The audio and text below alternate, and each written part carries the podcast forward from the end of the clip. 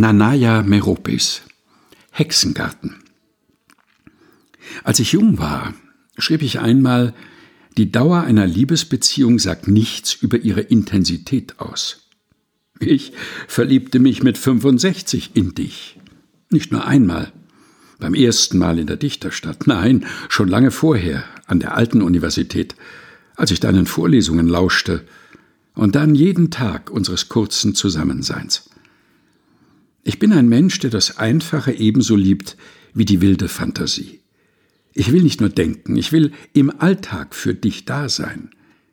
Für mich ist der Alltag meine Universität ebenso wie der intellektuelle Geistesrausch.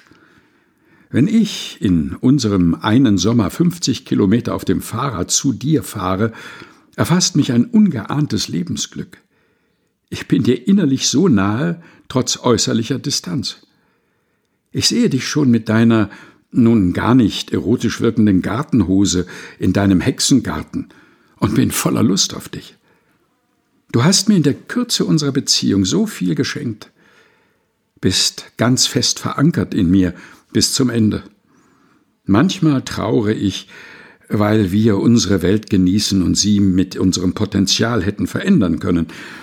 Das ist aber nicht so wichtig. Wichtig allein ist, dass ich dich geliebt habe im späten Leben. Ein göttliches Geschenk.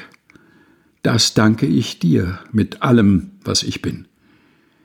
Wenn ich heute an dich und die Zeit mit dir denke, fühle ich mich trotz aller Schatten wohl, spüre Sonnenwärme in mir. Nanaya Meropis Hexengarten, gelesen von Helga Heinold. Aus dem Buch Lebenslichtspuren, einem Buch, das ein Geheimnis enthält, erschienen im Engelsdorfer Verlag.